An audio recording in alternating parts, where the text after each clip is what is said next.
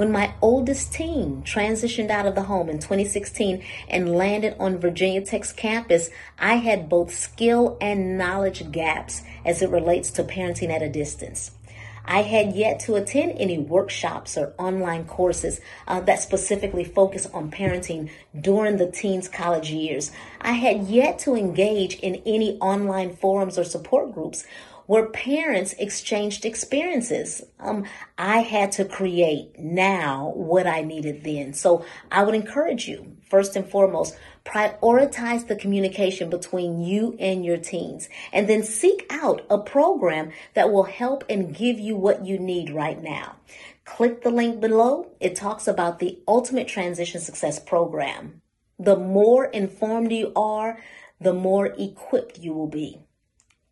Why should you enroll in the Ultimate Transition Success Program? Well, the modules, the interactive implementation based modules within the program will teach you about yourself, yourself and your teen, and the new relationship that you and your team will have both before and after transition day.